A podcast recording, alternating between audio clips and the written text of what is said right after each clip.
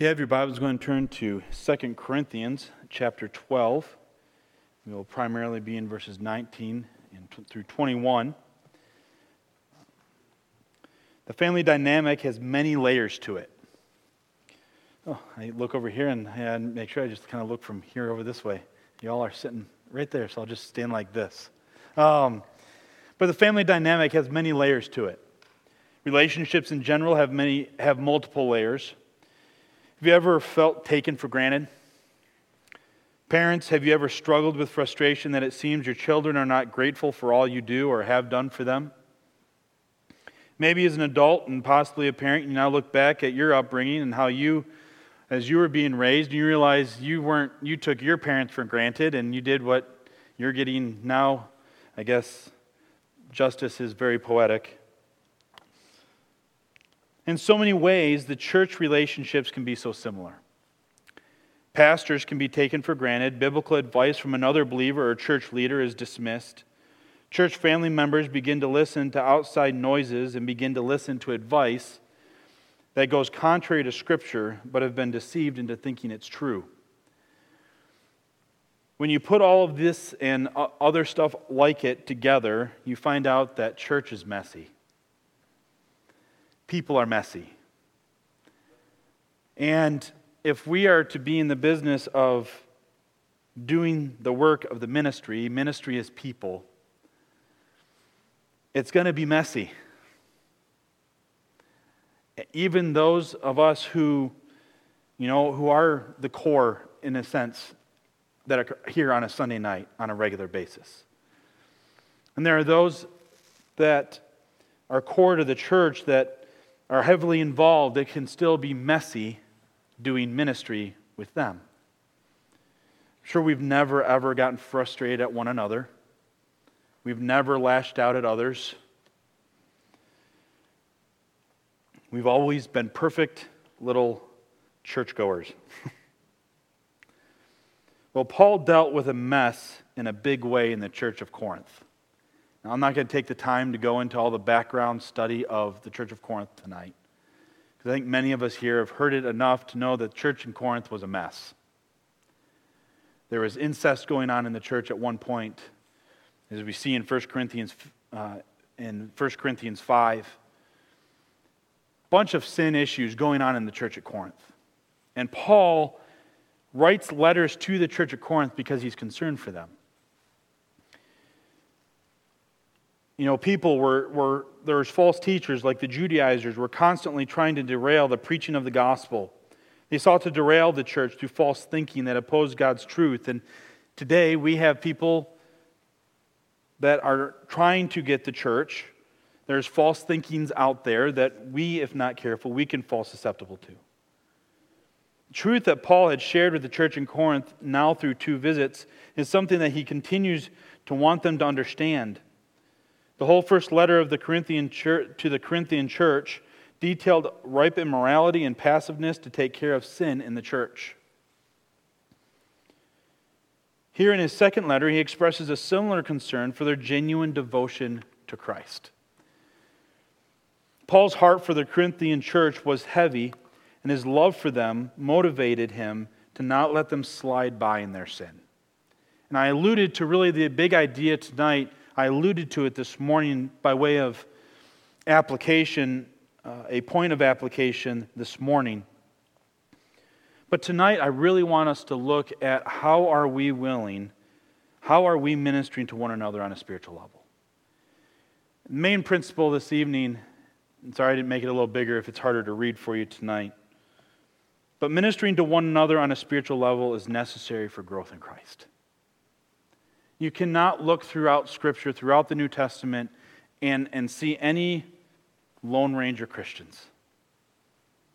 You just can't. I mean, I can just as hard as I look for that, I've joked around that as a pastor, the part of pastoral ministry that I've least liked is why I'm so glad that I'm an assistant and our pastor's very good at it, and that's administration. That is, of all the responsibilities of being a pastor, that is the one that I would say, I honestly will admit, I least like. I'm not very good at it. That's probably why. I'll be honest. And I keep looking in Scripture to see where a pastor doesn't have to administer anything, and I can't find it. So I guess I have to keep doing it. Well, likewise, there's nowhere in Scripture where it says that we aren't to confront one another with sin. And I use the word confront. Sometimes that word scares us. It really simply is just coming alongside someone else and making sure that they're living right. It might have to be firm at times. And sometimes it's just bringing your arm around them and saying, hey, how are you doing spiritually? Well, you shouldn't be doing that. How can I help? How can I encourage you? How can I walk through you with you on this? See, ministering to one another on a spiritual level involves being open and vulnerable, and I think this is why we struggle. How many of you here like people being in your business? None of us naturally like it.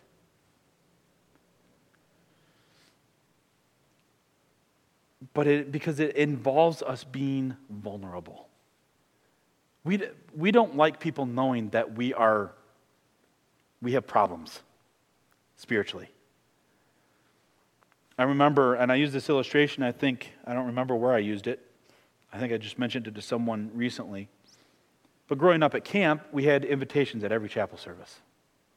And the amount of chapel services that I went to, I can't even count. It's been so many. And there are times where the big idea for an invitation is what? It's to help an aspect of accountability, an aspect of all of that so that other believers can pray for you on what you've been doing, how God's working in your life.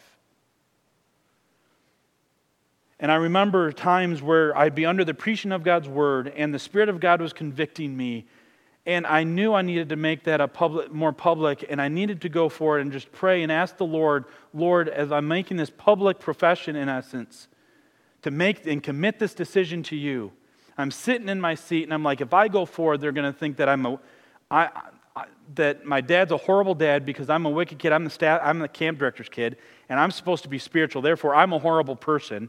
They're not going to like me anymore. Therefore, I'm going to be a bad testimony to my dad. They're not going to want my dad to be the camp director anymore because he's... And my mind just races. It was all selfish thinking.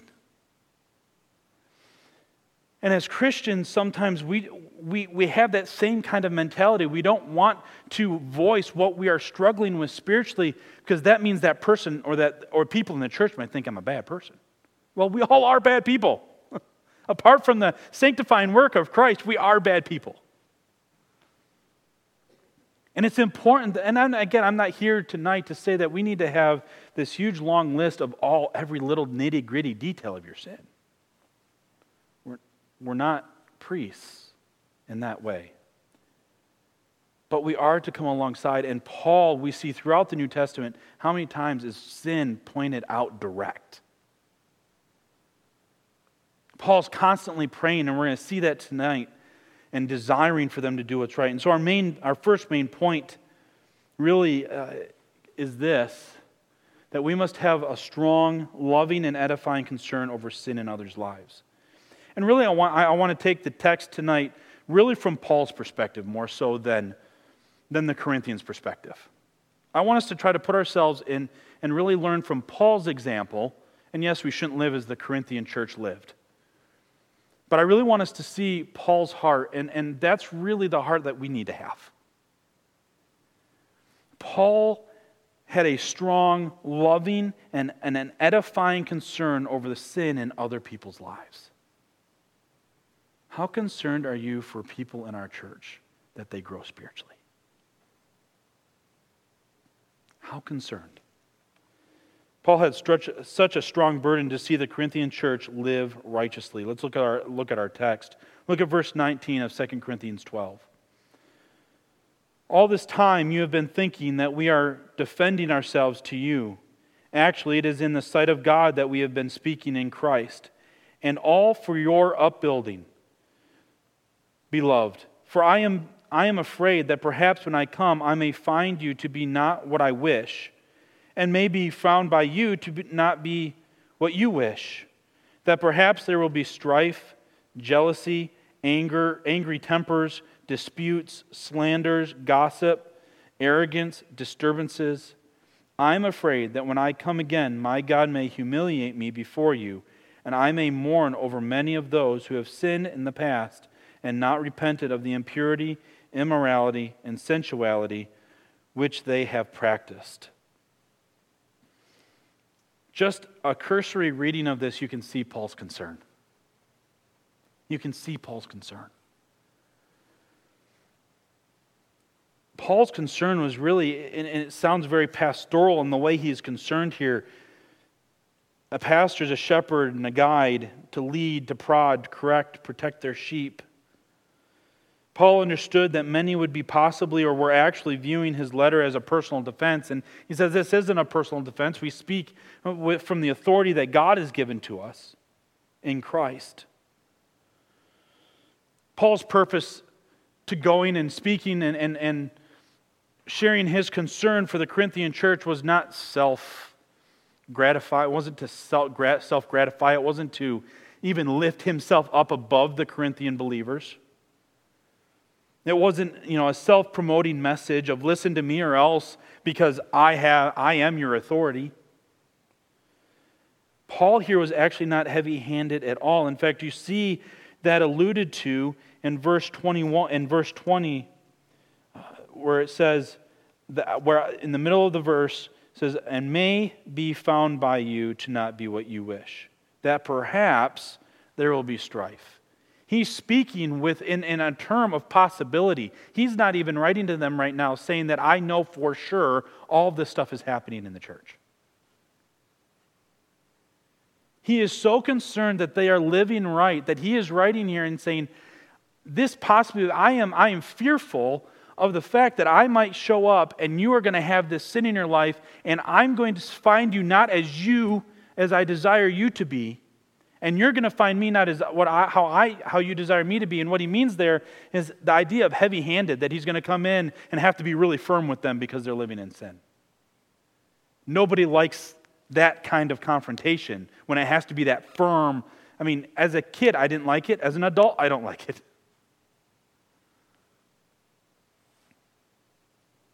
But we see Paul's strong, loving, and edifying concern. Paul strongly desired them to grow in their Christ-likeness. See, when it comes to ministering to people, it will get messy. Serving others is messy, sad, happy, stressful, elating, discouraging, and joyful. How many of you have ever been to Cedar Point? It's kind of like working with people. Go on a roller coaster, and it's like working with people. It's like working with Christians. It's this the whole time. That's not a bad thing. We're human. We're not perfect. And so, there are going to be sad moments. There are going to be moments of elation and joy and success and victory. And then there's going to be those moments where you're with that person and you are literally, they're down in the gutter of they've been defeated by sin, and you come alongside them as Paul is here saying, I'm here. Let's look at Scripture. Let's work through this. Don't let it overcome your life. I'm here for you.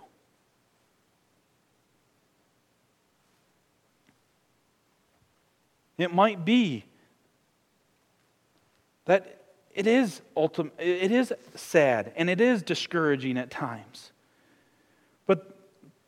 But we know that we have the power of God on our side. We have the authority of God's Word on our side. And when we are doing that and we are ministering to one another with Christ at the center of it, with God's Word at the center of it, there is joy that we can have even in the midst of an emotional, sad time in our lives. When my grandfather passed away, I wasn't elated. But I sure did have a joy in my heart because I knew he was with the Lord. So God allows us with our emotions to both be joyful in a sense of contentment in Christ and still dealing with sadness.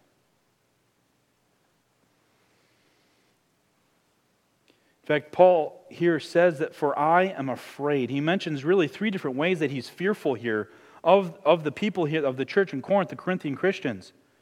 He says, for I am afraid that perhaps when I come I may find you to be not what I wish.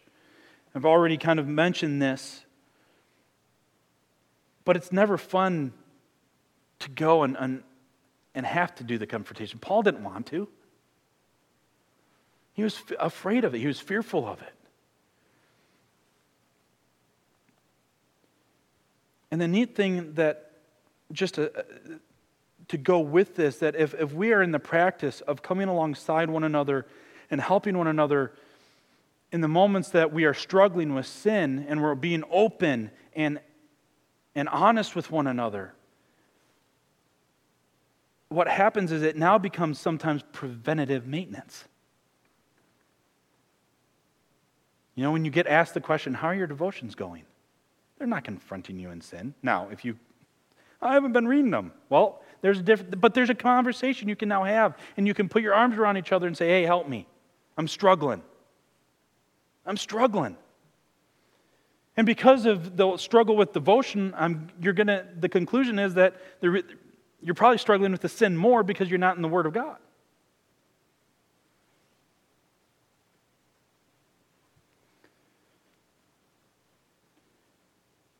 How was he fearful that he was going to find them? Well, first of all, he was fearful that he was going to find them where there is perhaps strife. How did he think he was going to? What does he mean here by strife, how he might find them? This is the idea of quarreling and arguing. It entails the act of sowing discord and disunity. He was afraid that he may come and find that there was disunity being sown in the church. Folks, if you have any sense of any disunity or discord between brothers or sisters in Christ, we need to confront that. You can be the one that confronts that. It doesn't have to be me or Pastor or Carl. It can be you. In fact, if you go other place in the New Testament, it encourages us to go alongside and encourage and promote unity in the church. Paul was concerned that if he might come, and really the context here, there's an aspect. If you remember what was going on in 1 Corinthians chapter 1, there's what? I am of Apollos, I am of... And there is actual potential cliques, so to speak, and parties, so to speak, in Corinth. And those who were trying to... the rival claims against Paul's opponents... and things that way. But there was strife he feared. He feared that there might be jealousy. This is the idea Paul here is speaking would relate to the idea of party or group factions. Paul rebukes them to not argue over who you are of. In 1 Corinthians 1, 11 through 13, for I have been informed concerning you, my brethren, by Chloe's people, that there are quarrels among you. Now I mean this, that each one of you is saying, I am of Paul, and I of Apollos, and I of Cephas, and I of Christ. Has Christ been divided? Paul was not crucified for you, was he? Or were you baptized in the name of Paul? And he goes on. But we can't have jealousy in the church. Paul was concerned about that. He was concerned that there were angry tempers. The word here, the Greek word that's used here is dealing with the idea of outburst of anger, the outburst of passion. We can't be angry people. We can't be angry people. He is concerned that there are disputes. The word here that Paul is using refers to that of personal disputes. It refers to selfishness in a rivalry sense. It carries the idea of resentfulness. We can't be resentful towards people, towards other brothers and sisters in Christ, to our church family members. We're family.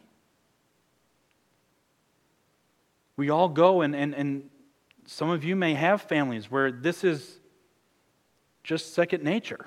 There's just resentment in the family. And how you know how much it tears you up to know there's resentment in your family, between family members. Then why do we allow it in the church? Why do we allow it in the church? Slander. This entails speaking evil and abusive of others. He was concerned that there might be gossip.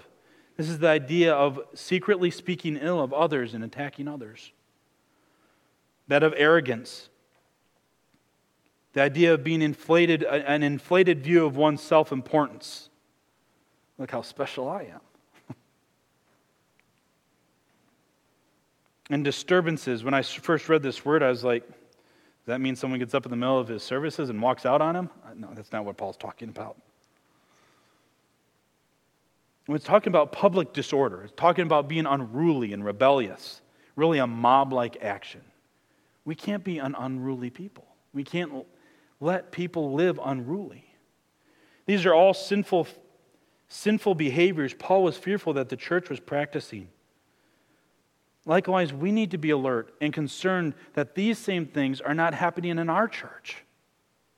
And not just this list, but we could expand the list as Paul does in other places in the New Testament. These are things that are not to be a part of the church. If any of this is happening in our church, we must be like Paul and confront it. And in this context, how does he confront it? It's really like he's putting his arm around them saying, hey, I don't want to have to take care of this. When I show up again, I don't want this happening. I care too much about you. I want to see you growing. Because what does he say in verse 9 at the end of verse 19? Why does he teach? Why is he teaching and preaching what he's preaching? It says, and all for what? Your upbuilding. That word is edification. He wants them to be built up. He wants them to be built up in the Lord. He's like, I don't want to have to come and see that there's sin in the church that I have to take care of. I want to come because I want to see you growing. It's really a different tone from here as he is speaking to the church in Thessalonica. It's a whole different tone. There's a level of excitement when he's writing and praying for the church in Thessalonica because they were acting completely different than the church in Corinth. Paul's case here is he's not physically present and still confronted that sin, even if it was possibility of being true. He didn't want to show up and have to deal with it. This leads to the second fear Paul had, and the second fear Paul had was that he would be humiliated by God before the Corinthians. When I first read this part, I was like, what does it mean? I really, really wrestled with this phrase, and there wasn't a lot on it. But I'm afraid that when I come again, my God may humiliate me before you. Like, what is Paul talking about when he's talking about that God would humiliate him? Because in our minds, if I were to say, I'm going to go and humiliate Mike, how many of you would say that is a righteous thing to do? No one would say that. Why? Because it's not. In our minds, we think humiliate means make fun of and tear down and all those things. What Paul is really talking about here is that if Paul shows up and sees the sin of the Corinthians, God would humble Paul through him seeing their sinfulness. Those of you who are parents here, maybe you can liken, maybe this will be a good illustration for you, or even as a kid you can understand this, or an adult kid. But when, as a parent, you see your children living in sin or sinning habitually, or they're struggling with sin, it brings you low, like, where did I make a mistake? Where did I fail? What Paul is saying here is if he shows up and there's sin in the church, it literally is God is going to bring him low, saying it isn't about you. There's an element of Paul struggling with the idea of, hey, it's not about me. I'm not the one that's going to change them. So he feared that. The Corinthian Christians had not lived out the biblical teaching they had received from Paul, and it is in this lowness we see Paul's third fear.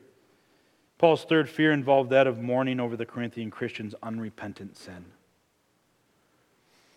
He was fearful that, he says, I may mourn over many of those who have sinned in the past. So he's speaking even to what has already happened, what he's already confronted.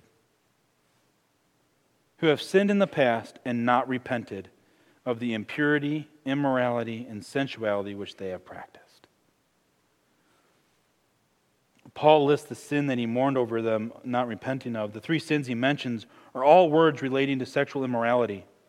1 Corinthians 5:2 gives us the illustration of this. He says, and it's actually the only other time that this Greek word that the word he uses here for mourn, this is the only other place that this word is used. And it's in 1 Corinthians 5:2. He says, you have become arrogant and have not mourned instead, so that the one who had done this deed would be removed from your midst.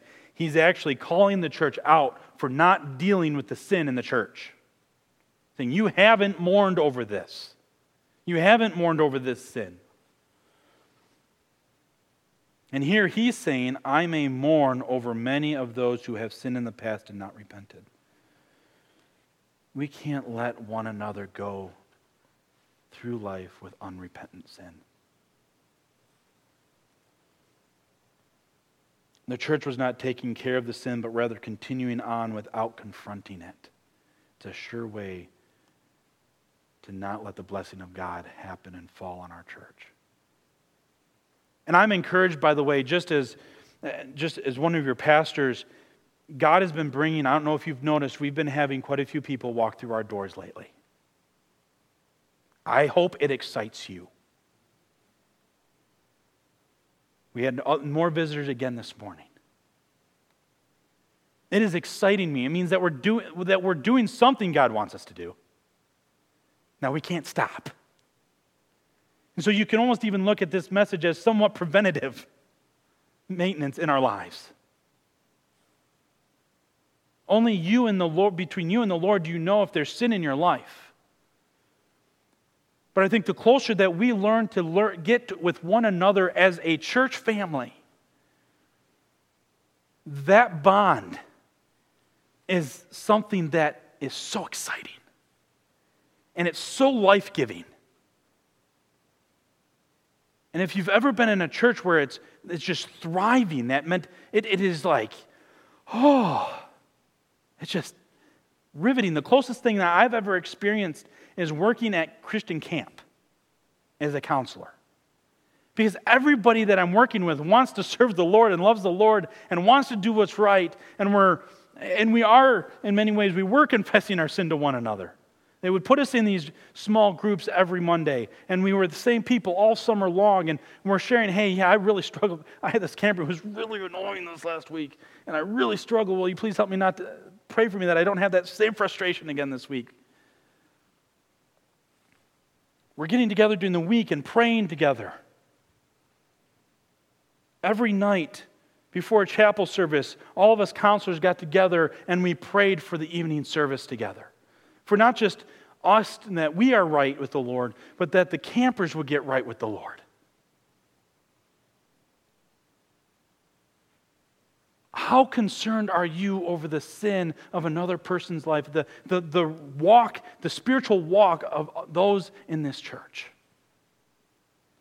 Are you living in a way that's going to help edify others?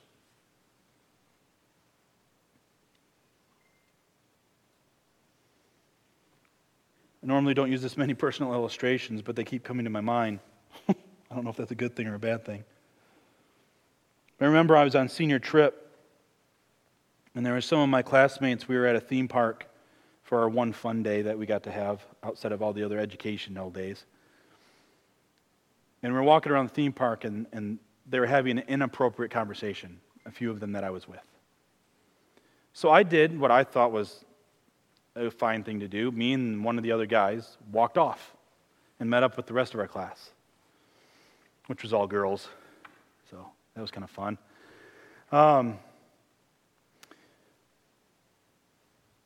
I get home and I tell my dad about it. And my dad's like, Aaron, why didn't you say something? Why didn't you speak up? Because I didn't want to.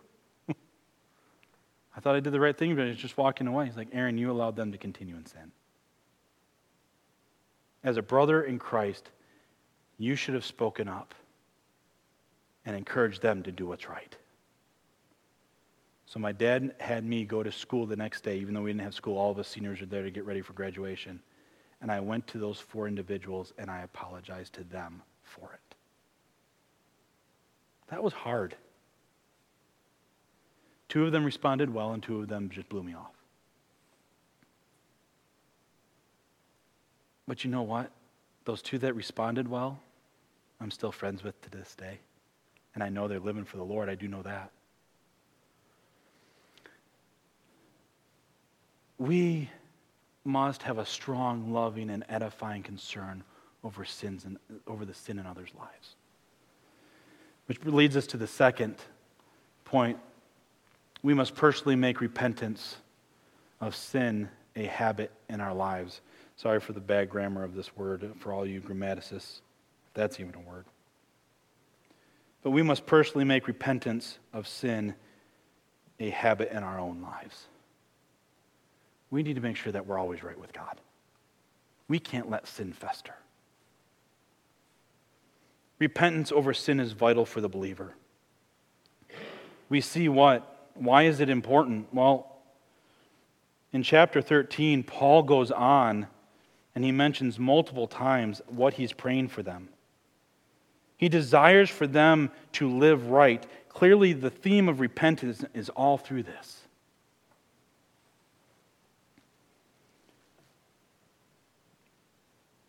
It is us impacting others to the glory of God. We need to then see here, Paul even talks about here doing a self-evaluation. Look at verse 5 of chapter 13. Test yourselves to see if you are in the faith. Examine yourselves.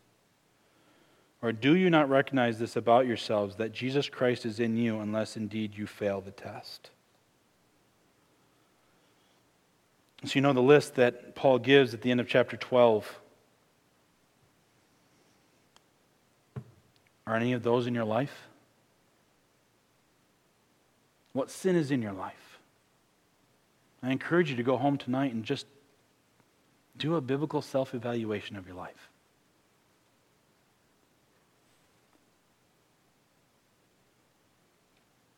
Is the Spirit of God convicting you of anything this evening? See, for all of us here tonight, we can look at this passage from two perspectives.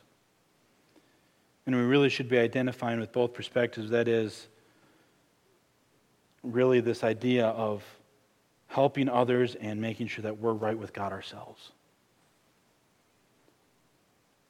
One commentator said this. He said, it's not any different today.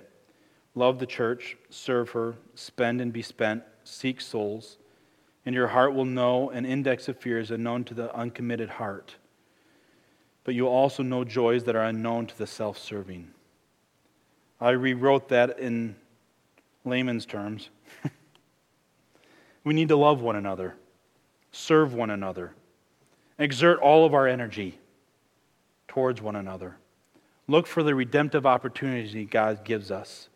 In doing this, we will experience the fear of someone falling in sin, rejecting the gospel, and potentially walking away from Christ.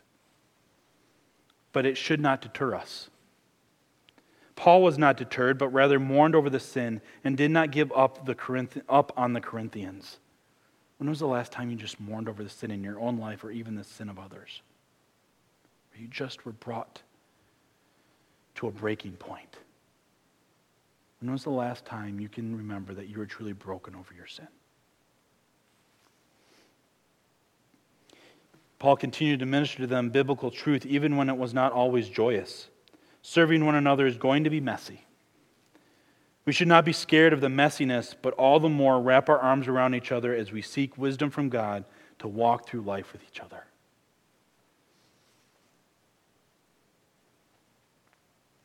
I truly believe the more we as a church follow Paul's example, the closer our church family will grow to Christ and one another. I truly believe it. If we're going to make a difference in this world, we have to do it together. We can't do it someone here, someone there. We can't. If I were to ask for some of you to tell me how you feel when you come home from work, by God's grace, I don't get beat up at work. Well, sometimes Carl and Dwight beat up on me, but for the most part, I don't get beat up on at work. But I know some of you men, some of you ladies, you go to work and you come back feeling exhausted and wasted, emotionally or mentally, sometimes maybe even physically. That's what the church is here for, to help even so you don't fall into the wrong thinking and say, oh, woe is me, or name the litany of things when you are struggling with things, how Satan and your flesh can so creep in. That's what the church is for. Yeah, it's messy. We should enjoy mess. How many of you do not enjoy a good food fight? Come on, raise your hand. They're awesome. I loved it when they made it an activity at camp. It was just literally taking flour and chocolate syrup and maple syrup and throwing it at each other. It was awesome. Like a big herd of elephants, we went rinsed off in the lake. So it was a nice cloud of white water in the lake afterwards. But Paul's heart, he continues on, and we don't have time to go through all of chapter 13. But he goes in and he says multiple times, he says, look at verse 9. Oh, actually, go to verse 7. It says, now we pray to God that you do no wrong. Not that we ourselves may appear approved, but that you may do what is right. Paul's heart, again, is what? That they do right and not wrong. Is our heart that? Look it down, verse 9. For we rejoice when we ourselves are weak, but you are strong. This we also pray for, that you be made complete. Are you praying for one another to be made complete in Christ?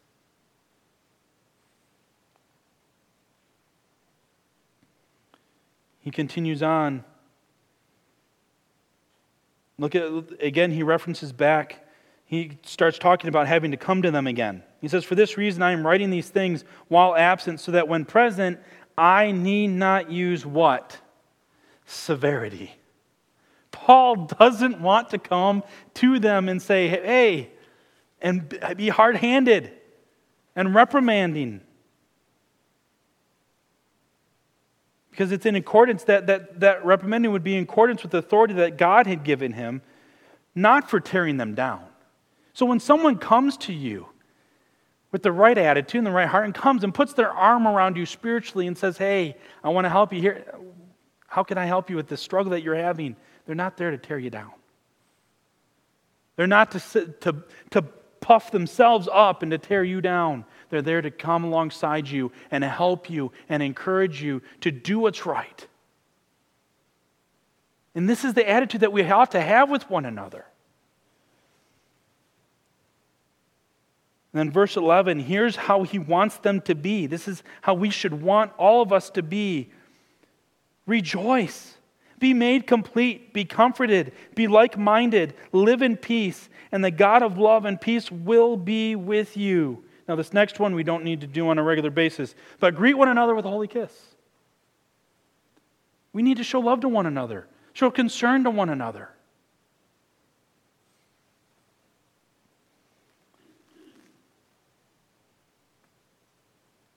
He finishes his letter here by giving these positive attitudes. And these positives are what we need to encourage and reinforce in one another's lives. Because again, what is our main idea tonight? Ministering to one another on a spiritual level is necessary for our spiritual growth. If we're going to grow spiritually, if you're going to grow spiritually, it's not just going to be on you. And that's why it's vital to be actively involved in the local church. The church is not this building. Actively involved means actively involved with every single church family member. Now, obviously, with 100 and we don't have bandwidth. I'm not saying that we need to spend 40 hours a week with everybody in the church. It's virtually impossible. But you know what will happen? As we continue to build relationships with one another and they become deeper, you know what's going to happen? Someone that you may not be meeting with on a regular basis, you know how you're going to be knit in a tighter way than you ever thought you would have been. How many of you have a spiritual friend that you see maybe once every couple years, few years, or maybe even longer, but when you're together with them, it's like you never left? Do you know why that is? It's because your relationship is deeper than who the Lions actually winning 4 games this year. It's better than, so what's the weather outside? It's deep. It's meaningful. It's real. That's what we need as a church. It needs to be ever-growing. We should never be content. We need to be involved with one another. Because ministering to one another on a spiritual level is necessary for spiritual growth in Christ. Dear Heavenly Father, we thank you and we praise you for who you are. Lord, I thank you for the example of Paul here in this text. Lord, I pray that we would live as such.